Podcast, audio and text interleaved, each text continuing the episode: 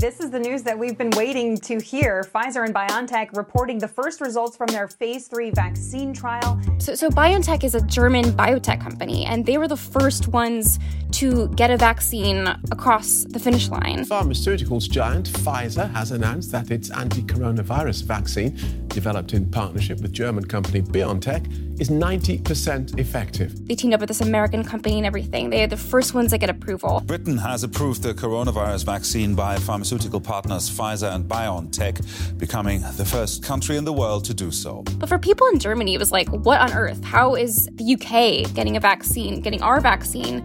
Um, before us. Germany is under pressure to speed up its vaccination drive. Why are we not able to use our own vaccine? It's like the EU was holding them back. Here in the capital, Berlin, just one of six inoculation centers is active, as it doesn't have enough COVID 19 vaccines to open the others.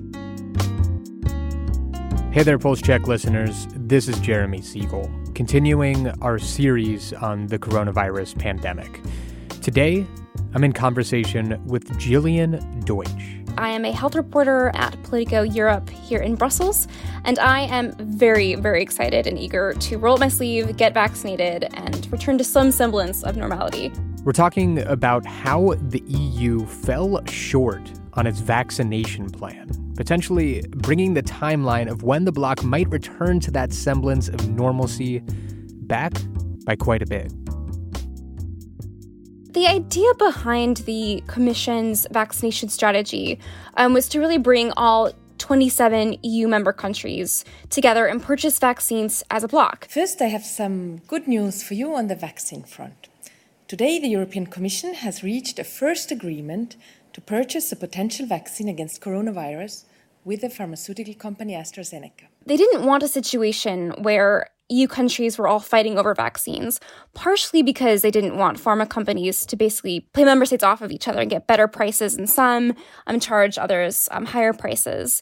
Um, but more importantly, they did not want a situation where the bigger and especially the wealthier countries got all the vaccines. As foreseen in our vaccine strategy in July, the vaccine, once purchased, could also be donated to lower and middle income countries, as well as redirected to countries in the European Economic Area. I mean, it's quite obvious that Germany, the Netherlands, France, Italy probably could have purchased a decent amount of vaccines on their own, but that would have been an absolutely terrible look for the European Union. So, so instead, uh, the European Commission created a strategy to start purchasing vaccines all as a bloc. We have tried to uh, give member states solutions, I would say, that were not possible without the good EU crisis management uh, uh, at, at, the center. The key players are Sandra Gallina, who um, she basically was poached from the Commission's trade department um, to come over and start negotiating these deals. Time is very important to have the vaccines that arrive, I would say, uh, quickly. Um, we have the health commissioner who's really been kind of helping guide the pandemic response from the commission.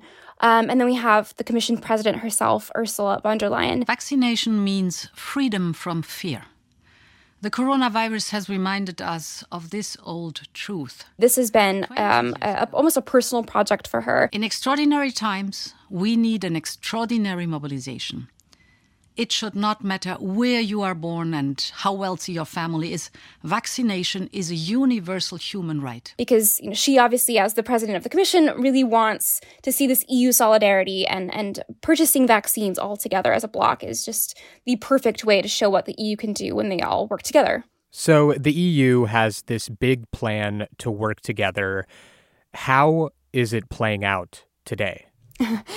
That is a great question. Um, you know, before December, I would say it was looking like a, a, pretty clear success story. We have contracts with three companies. We are about to have contracts with another three companies and are in good talk with uh, a seventh one. They had amassed a portfolio of 2.3 billion vaccines that really rivaled the portfolio the US had created. They had, you know, six vaccine producers. They were still in talks with some others. Um, so it seemed like things were really going well. Then there were just a series of setbacks. Now, rollout of the vaccine has been slower than expected across the European Union. And here in Germany, frustration is growing. Um, I think one of the clearest issues was that the European Union just has a, a, lengthier approval process for vaccines. Any vaccine that would be allowed for the European market has to go through all the high standards of safety and efficacy which are required for all medicines on the European market. Um, so compared to the UK, which was the first country to approve the Pfizer BioNTech vaccine, um, they did this by an emergency authorization process. So it was much quicker. And because the companies filed sooner with the US, the US approved vaccine sooner. And so it looked quite quickly like, oh no, okay, the US or the EU, excuse me, is going to, to start to fall behind. But you know, they were they were picking it up. They they also will point out that they did approve the Moderna vaccine before the UK, but they also didn't approve the AstraZeneca vaccine until weeks after the UK did. I mean, this already was setting us off in a, on a bad foot um, coming into the new year, but the issues really just blew up basically um, once we started seeing some major manufacturing delays. Just when Europe needs it most, Pfizer puts a partial brake on the continent's vaccination rollout. Um, first, there was Pfizer, was just a little bit behind schedule.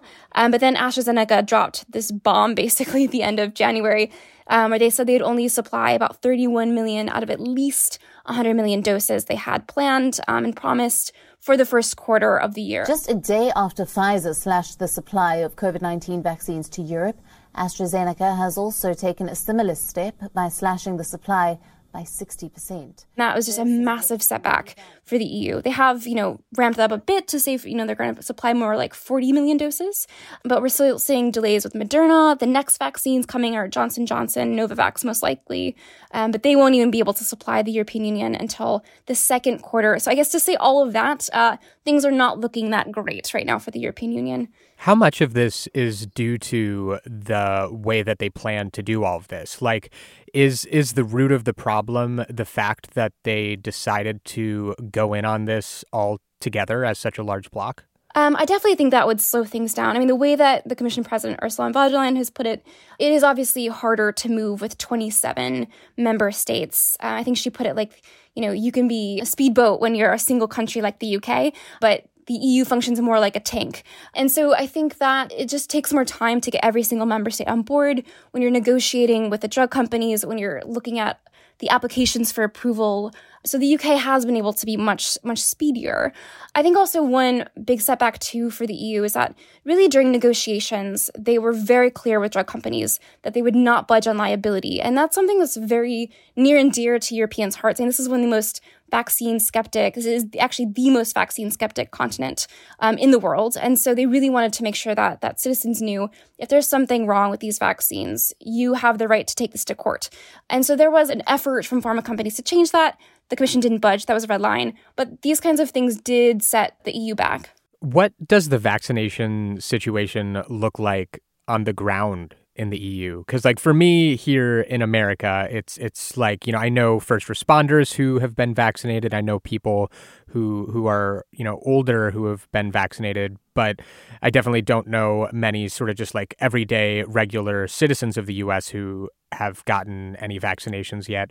What's it like there um, well, first off, I should say people are quite frustrated right now. I mean, I'm situated here in, in Brussels, and all the bars and, and cafes are all closed. People are annoyed with these measures, so they obviously they, a lot of people want vaccinations. But I think quite quite telling and uh, is that the only people I know who are vaccinated are my dad, who's a healthcare worker in near, near Chicago, so in the United States, um, and some of my British colleagues have you know older parents who have been vaccinated or will be vaccinated quite soon. Um, I don't know anyone in the bloc um, who has been vaccinated. That's not to say it's not happening, um, but that is quite telling. I think it, it almost makes me feel like things are, are good here. yeah, but but I would say that you know on the ground, a lot of the bigger countries definitely um, are quite critical of this strategy. Um, they know that they probably could have done okay if they had gone off alone.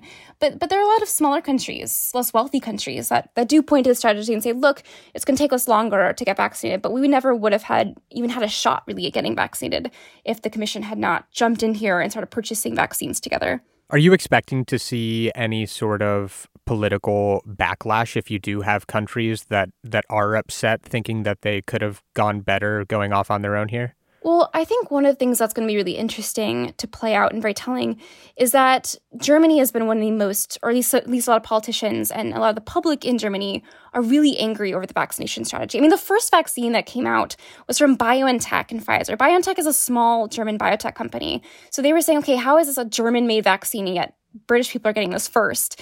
And there are tons of legitimate reasons for that, but the, the, the, optics of that are terrible. And so some people I've spoken to think that this is going to have a pretty lasting effect on how they see the European Union. I mean, for other smaller countries, this is this is beautiful. You know, I was talking to the Maltese health minister and he said this is going to be like the biggest success story of the European Union's entire history, which I think I don't think anyone's quite ready to put it that way. Um, but but some of these smaller countries are very aware they would have been totally left in the dark. Um, Um, if they if they hadn't gone together. So I think time will tell. Taking a step back here and keeping in mind that every country's vaccination program is a work in progress, are there any lessons to be learned from the EU's program so far that that the EU could learn from or even, you know, like we here in the US could learn from? The EU really wanted to get everyone together, vaccinate everyone together, um, buy it together. They even wanted to buy more vaccines than they needed so they could sell or donate the extra doses to low and middle income countries. Um, but the countries that really focused on themselves are, are clearly in the lead right now. And, and, who knows, maybe in a few years' time, we'll still look back and they will still be the clear winners. Um, and the EU's approach will look uh, naive almost um, in, in hindsight. But those countries that are speeding ahead are not in the clear once they've vaccinated everyone a pandemic is global, right? So, so unless you vaccinate everyone, you're not just suddenly in the clear and can return completely back to normal. We're still seeing now, you know, new new variants racing across the globe, and we're also seeing, you know, the possibility that we might need booster shots or or new new changes in the vaccines to protect against these variants. Um, so so who knows? Maybe we'll still look back and, and think that the UK, the US, Israel were, were the clear winners, um, and the wealthy, these big wealthy countries did it right.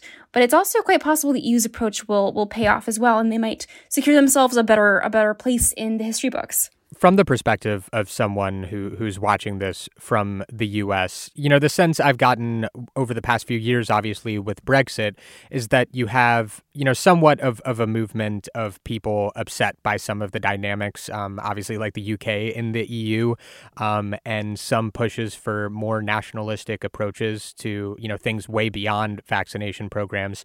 Do you think some of the issues we're seeing play out with vaccines are sort of representative of broader issues we're seeing play out across European politics? I definitely think that is accurate. I mean, there are definitely lots of, of right wing parties who are always critical, right, of, of the of the, the EU projects, the European Commission. I was watching the Commission president in, in the Parliament today, and it was a lot of far right and, and some more lefty um, parliamentarians who were critical of the strategy. A lot more of the centrist parliamentarians were were much more on board, but but even still, I mean, we're seeing some socialist politicians in Germany who are very critical of, of the strategy. And, and I think it's also important to remember that every day lost in a, a pandemic is, is lives lost, right? So, so sure, it's great that everyone's going together, but, but people are looking around and they're seeing people dying, they're seeing life lost, economies ruined. Those are lasting memories. And if, if people keep pointing to the commission and saying, okay, it was you guys, I think we definitely could see a situation where where there are more um, at least at least it definitely provides fodder for right wing politicians. That's absolutely for certain.